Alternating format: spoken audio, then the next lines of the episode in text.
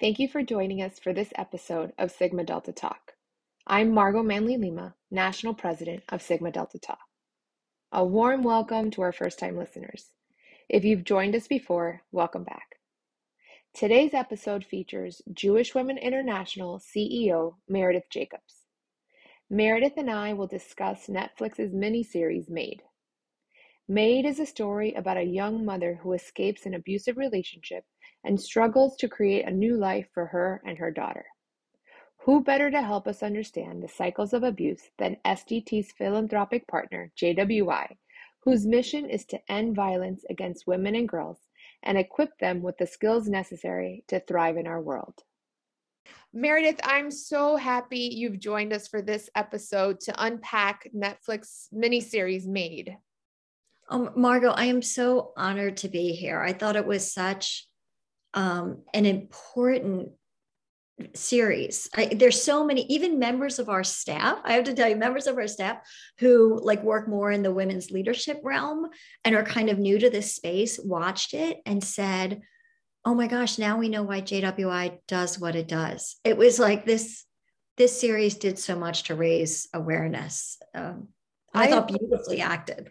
Yes, and I agree. When I watched it, obviously it's it's a gut wrenching story. So the story itself speaks volumes, but in the back of my mind, JWI was so present because so much what I've what I've learned about domestic violence and abuse has been through the work of JWI's advocacy, educational programming, and your philanthropic efforts um, which is why, you know, when I reached out to you, I was like, you have to help me unpack all of these things because um, there's a lot to discuss, but also there's such a great call to action here um, for our listeners, our members, um, because we, I don't know about you, but when I watched this, I felt somewhat helpless. But then at the same time, I'm like, no, I know how I could support women and children who find themselves in this thing because that is exactly what you all do.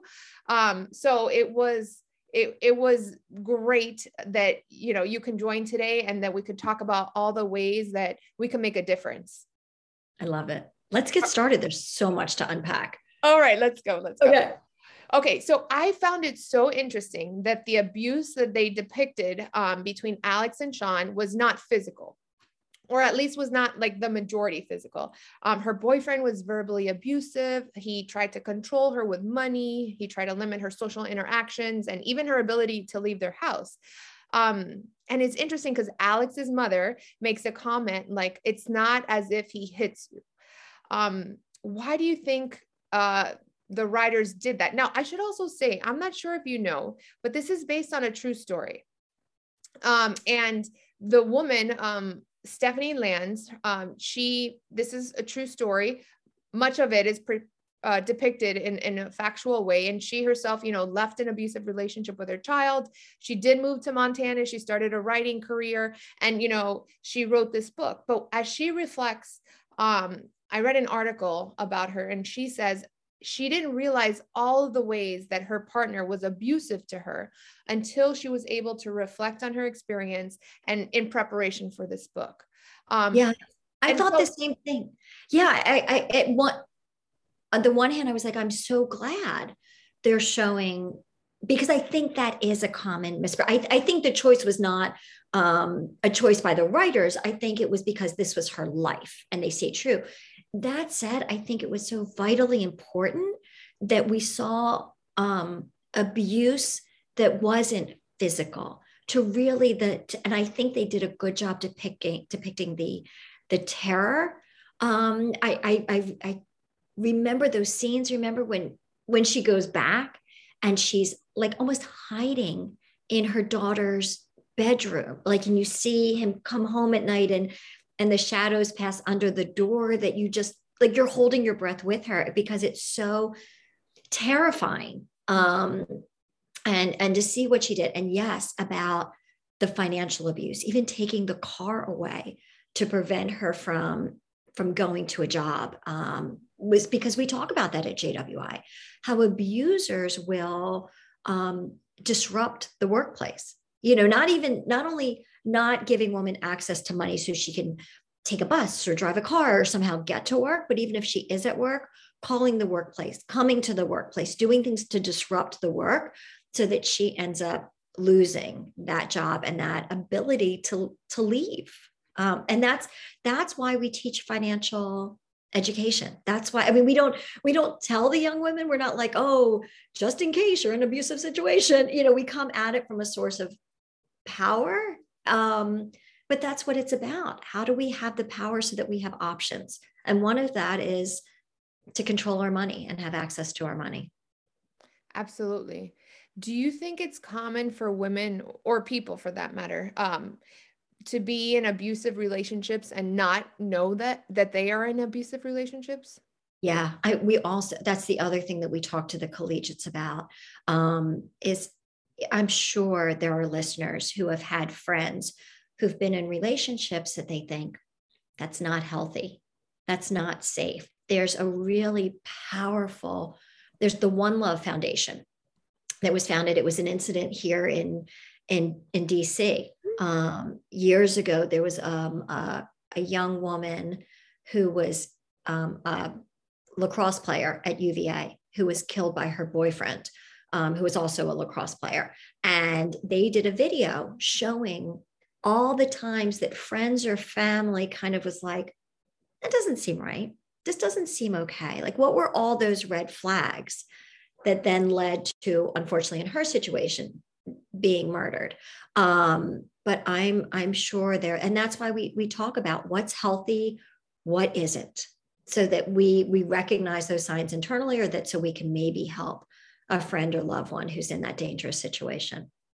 Exactly. And one of the things i, I know from our state stay smart dating program is that abuse is a pattern right? It's not necessarily an isolated incident but a pattern of behavior um, you know about power and control. And certainly we see in the beginning of this series, we know something has happened that warrants her wanting to leave and taking her child. We see a messy house, something's been disruptive. It looks like violence has occurred, but we don't really understand exactly what has transpired.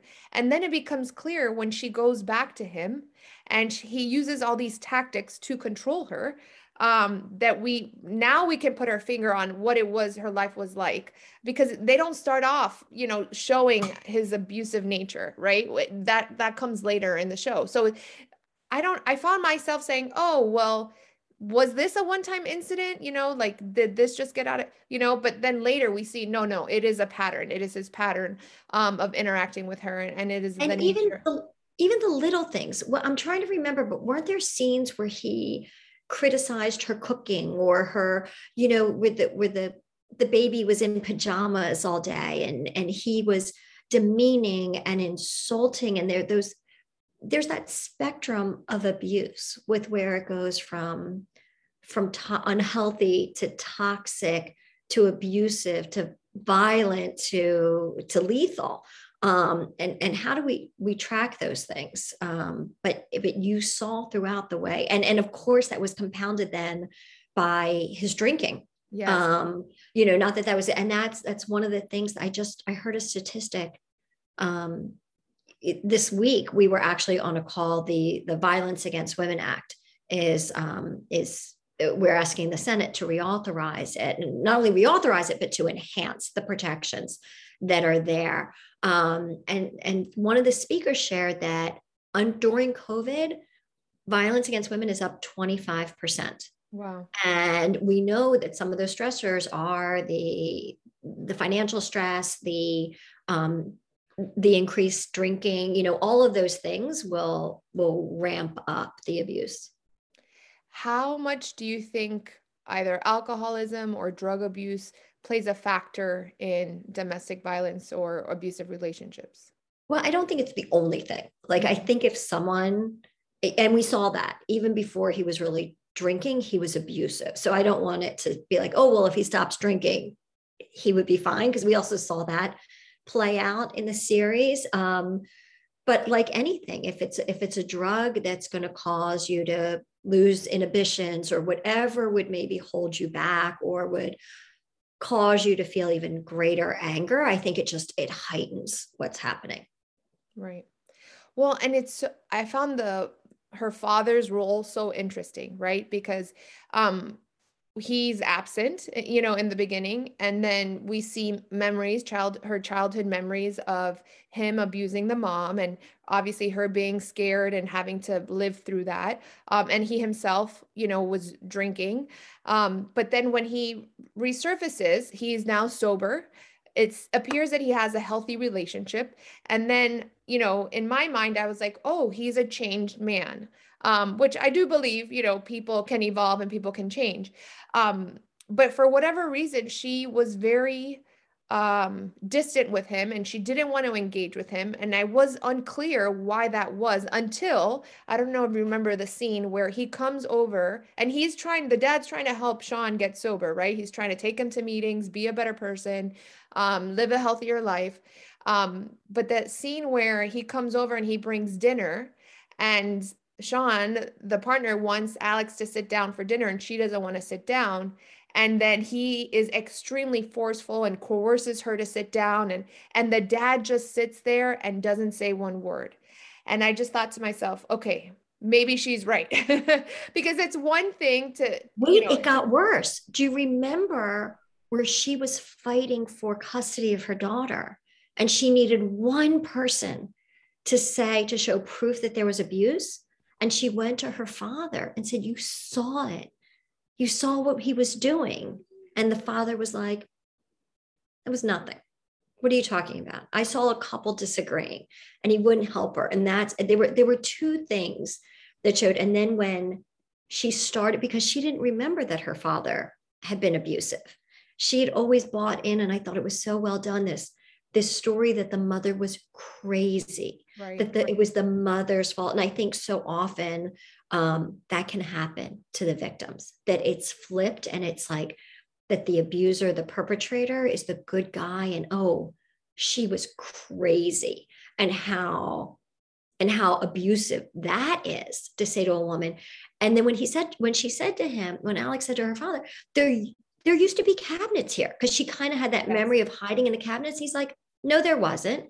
You know, so there was, there were signs that he was not a good guy, you right. know. Um, or at least he was in denial and not taking accountability, right, for some of the things he either did as a parent and as a spouse, or and or as a father, right? Um, I think that maybe Alex, if he would have said, I was wrong when I was married to your mother, or um, I was wrong not to defend you, or, you know, like any sort of like accountability for his actions or lack of actions in some instances, perhaps and, she would have and, been willing.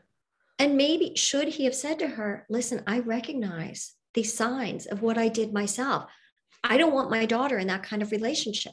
Let me protect you from that. Instead of saying, instead of like siding with you know her abuser. It, it was just so i thought it was so interesting. I, I, and and and the mother's story and how that played into that cycle. Although i it, you know alex did when he she first met and i'm blanking on it what is the name of the sean. Sean. When she met sean it seemed like happy and wonderful and loving. It was interesting that when she got pregnant and he didn't want the the child and and kind of what that storyline says about also about choice. At least she had the choice but you see how she lost the ability to go she was on track to go to college. She was on track to have to have an out. Um but you know it showed it slowly dissolving into a into a dangerous relationship. Um but i just oh my heart broke for her. At one point i don't know about you my husband and I were watching this series and I was like, I don't know if I can watch this anymore. This is just like too hard. And I was glad I went back. Like I had to take a break from it and then go back to it. But I was like, I, I can't. Oh my gosh. So, but I like I like that they showed the women going back to their like it really felt like it was a very honest portrayal of what happens in in the shelters. You know, I thought when there were the scenes in the in the shelter I thought of our libraries. Oh my um, goodness, me too, me too.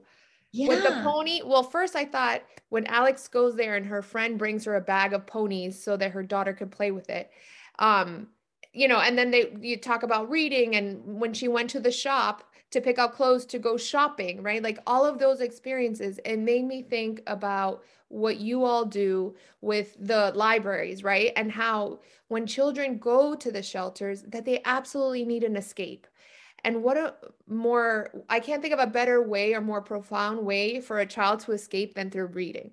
Um, and, you know, the impact that the libraries at JWI does for women's shelters, um, that is such an invaluable way to support children and women through these transitions because they absolutely need it. And I think that the show highlighted how much they need those experiences.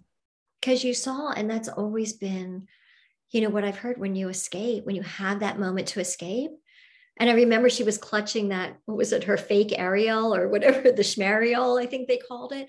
Like that was that was all she, and it was only because she was sleeping with it that she was able to have that. And and I thought the way, and I, and I know these exist in shelters, those little stores that gave the women the dignity to to shop, you know, to have that experience of selecting and not be like, here's some old clothes someone gave, but to feel like they were had that that ability to select those things for themselves and their children. Um, but yeah, I thought about our life, and I love that with our libraries we say when you're able to leave, let the children pick and bring with them their favorite book. Take it with them, and that's why we we want, and that's something that um, what the chat the SDT chapters do for us. Um, and and the money that they raise allows us to restock the shelves so that there are always fresh, brand new books. We don't take donations of gently used or old books. These are brand new books um, that are specially selected for the shelters, and that the you know our hope is that the shelves empty as the children leave and then get filled back up again. So Absolutely. And you know, I know I know our members like to do tangible things to support our philanthropic causes, right? So, you know, perhaps in an ideal world, they would love to um, associate or or support directly with the women and the children. But as we saw, you know, that the women couldn't even use their phone in the shelters. They would have to leave because and that had never occurred to me as like a strategy to protect women, right? And I know that obviously we need to keep the women and children in there anonymous and that is that is purposeful right? Um, but it was really clear why uh, in, in the mini series but nonetheless it demonstrated that the fact that we collect books that we collect money to restock the shell the the shelves for the libraries like that is leaving a lasting impression. And it was such a great portrayal of the difference that it can make there's so because we'll have that where people say can we volunteer? Can we go? When we when we do a, um, a library opening we can't even take pictures if there's a window in the room where you can see outside anything that would let the abuser identify where that building could be. They're so protected and so safe. Um, so i love when when our when our women want to do something more tangible um, you know and sometimes we are trying to figure out ways some of the libraries we're opening um, a library this spring at, at my sister's place in dc and we're actually launching a new women's impact network for all the women who see our young women's impact network and say I want that, but I'm, you know, 40. um, how do we get involved? And we're going to kind of adopt that space and do in the, you know, in, in August, pack backpacks and drop it off. We're going to find ways to do things. So every once in a while, there's a library that will allow some, some partnerships like that. Well, I hope you keep me posted because I would love to participate in that project. Absolutely. Yeah. So, um, let's talk about Alex's mom. I feel like that was a really, uh, she was a very interesting character. Um, she obviously suffered from some mental illness um, and and perhaps promoted some cycles of abuse or at least allowed some cycles to exist. What were your observations about her mother and the dynamic between the two and and maybe how some things contributed to Alex's situation? It was so interesting, especially in some of the last episodes, and not to give a spoiler, but where they saw really looking back how the mother protected Alex in the same way she protected her daughter. Um, I think she was, as you said, I think she did suffer from mental illness. I think at some point they said she was bipolar. Um, which is hard. I, I would be interested to know what the grandmother was like.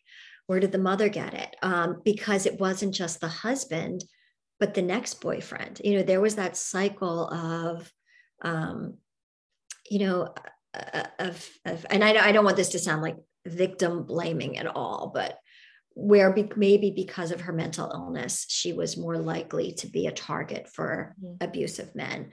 Um, but I loved how Alex did break that cycle. And I felt like so much of what she did was motivated by her daughter and making sure that her daughter didn't.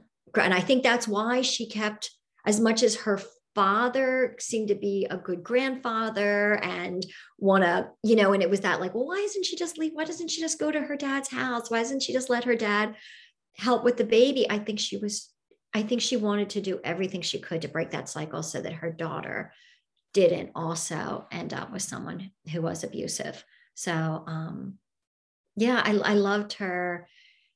Um, I, I think I loved how she tried to protect her mom, and I loved learning that her mom did protect her. Um, but I think her mom was limited because of some of her challenges. Yeah, exactly. You know what was also interesting was, um, and I don't know if this is part of Stephanie's story, but they wove it into the miniseries about how there was a, a woman, Danielle, the one who gave the ponies to Alex, um, how she obviously left her abusive partner. Um, and then they show how she went back to him. Um, and that how she ran into her on the street and she wanted nothing to do with it. And Denise, who's the woman who's in charge of the shelter, explains to Alex that it takes seven, to, on average, seven times for somebody to leave their abusive partner before it actually sticks. I so that is that statistic That's true. That's true. I thought that that whether it was part of her story or not was important to show because I don't think that Danielle wanted nothing to do with Alex. I think she was terrified mm. of her boyfriend, knowing that Alex was someone she knew from the shelter, was someone who might help Danielle um, return to the shelter and leave him. I think, and I think she was also embarrassed that she had gone back. So I think that was a comp to me, that was a mix of fear of her abuser and um and and and, and shame that she had gone back. So I think that was really important. I also thought it was interesting the way they showed Alex going back. I also thought it was important to show the stories of all the women mm-hmm. who ended up helping her, the woman whose home she cleaned, who, you know, was going through her own right. um, eh, troubles, who ended up helping her. The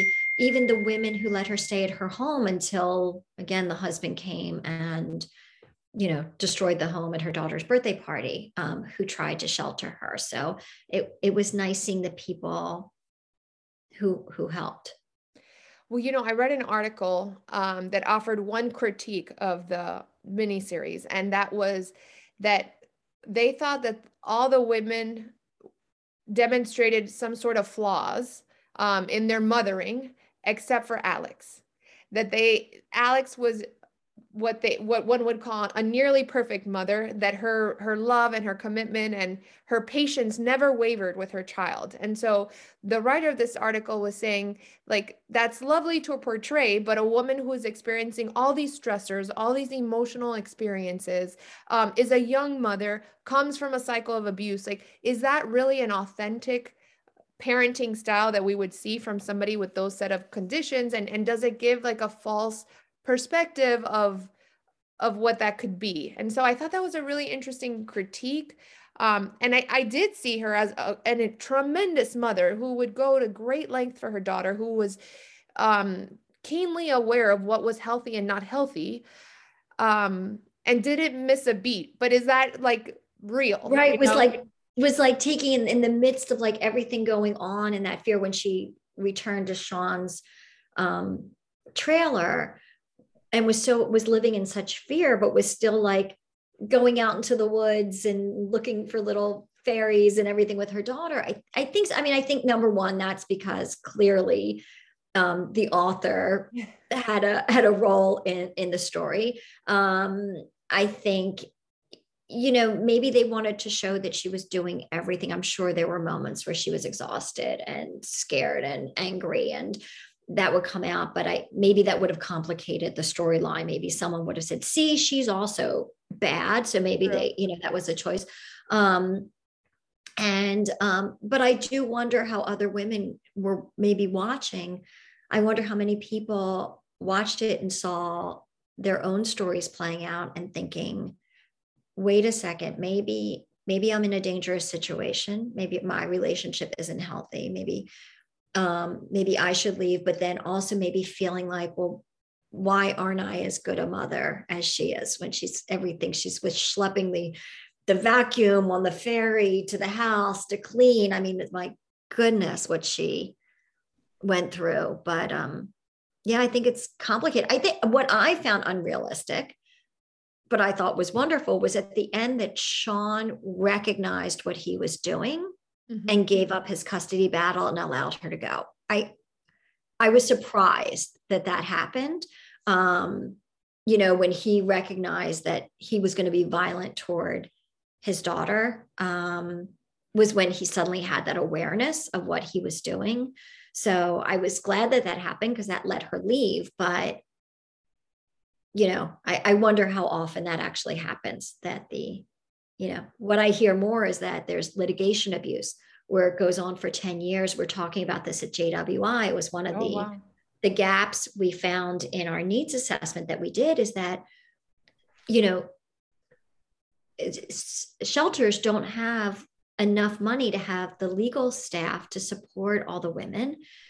The women end up going to court representing themselves. Right. the abuser knows how to push those buttons to set them off so that the judge might have more sympathy with the abuser. Um, any pro bono attorneys may not fully understand, be like fully trauma informed, um, and may not be willing to like spend 10 years dedicated to helping. And how many women lose custody of their children or lose financial support or can't support themselves? There was there was also something again at this this rally for the violence against women. There was something but they said women of color, their skin doesn't show the bruising the way it oh. would on a white woman. And how many times they have trouble showing, giving proof of their abuse because the police don't have the correct lighting that oh, brings up the bruising um, on on darker skin. So just uh, uh, you know, unbelievable. What it, it just it puts me in awe of women who've survived and who've come out the other side and have built new lives for themselves and their children. I mean, really, the strength it must take. Absolutely. I know that February is uh, Teen Dating Violence Awareness Month. What are some things um, our listeners should know about teen violence, either from themselves, their friends, their daughters? What should we be aware of? It's one in three teens experiences dating abuse. Um, we should be aware of the signs for the teens in our lives. Um, we should know that if a teen is suddenly dressing differently, is suddenly um, not hanging out with her friends, um, only spending time with her her dating partner, um, being fearful of having to check in on the phone um, being away, not being responsive, any changes in behaviors. Um, these are red flags. I think the best thing we can do as parents is create homes where we're talking about relationships, where we're normalizing so that it's an environment where our teens can come to us if they're concerned about something where they're open if we're worried we can go to them but let's let's talk about healthy relationships so JWI will be doing a big campaign. We're reaching out to SDT to help us um, with the campaign to, to raise awareness of teen dating abuse. Um, we also have a wonderful program called Tools for Talking to Teens, um, where parents can go on and learn more um, what to do, how to talk to their teens, how to understand signs. Um, and we also have coming out in April, our clergy task force has actually created conversation cards that are wonderful. In this case, it's going to take like four different Jewish holidays. The first box is around Shabbat, but honestly, anyone can use them. Um, and it'll be a, you know, a, a prayer or a text from the Friday night and, and Shabbat service. And then it'll use it as a prompt mm. for questions about conversations around relationships and how wonderful to like sit around our table and just with our families or our friends say, you know, how do you feel valued? How do you show value? How do you, you know, it comes from a very positive place. Um, but how do we start talking about healthy relationships in our in our homes? Yeah, I think that's excellent. You know, as a parent of two daughters myself, I don't know if it would be on my radar that this unhealthy behavior could occur as early as teenage years right? It, this seems to me like or i once thought it was down the road later issue that perhaps could materialize. Um, but i think you're right. I think we have to be aware about um, the relationships our children engage in whether that's like friendships romantic sexual what have you. Um, and then be aware of warning signs or changes in behavior that perhaps seem uncharacteristic and you know um i think i'm so glad go ahead. Yeah i'm so glad you you talked about friendships because i think that's so important with our children when they're young. It's it's relationships start with friendships. And i remember always saying to my daughter only hang out with people who make you feel good about yourself. If you're with someone who makes you feel badly about yourself that's not a good person. That's that's not a friend. Don't don't don't spend your time with those people. Um, you know and how does that build a child's awareness of what's what's toxic and what's what's healthy? To talk about this is what it means to be a friend. A friend supports you. A friend you know loves you and is there for you. A friend doesn't hurt you and make you feel badly emotionally physically whatever. That's not a friend. And then i think that then evolves into like you know, what is a loving relationship like when it becomes a romantic? Who do you look for in a partner? And I think how we also model that in our Absolutely. homes. Um, you know, how do we resolve? We're not always going to, you know, sometimes we're going to fight with our partners, but how do we resolve that in a way that is supportive and loving and healthy? And, you know, how do, how do we show just like Alex learned by example in the bad way? How do, how do we help our children learn in a, in a good way? Absolutely. So, for our listeners who want to support um, an end to violence against girls and women, how can they get involved in JWI's efforts?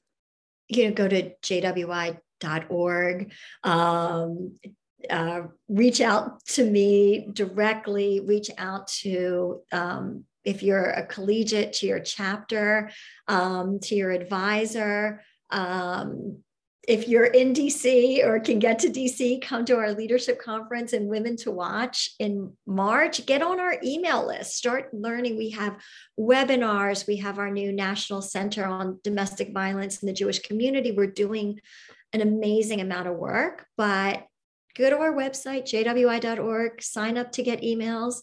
Um, and donate donate to support our work. If it's the library you can mention that you're an sdt sister.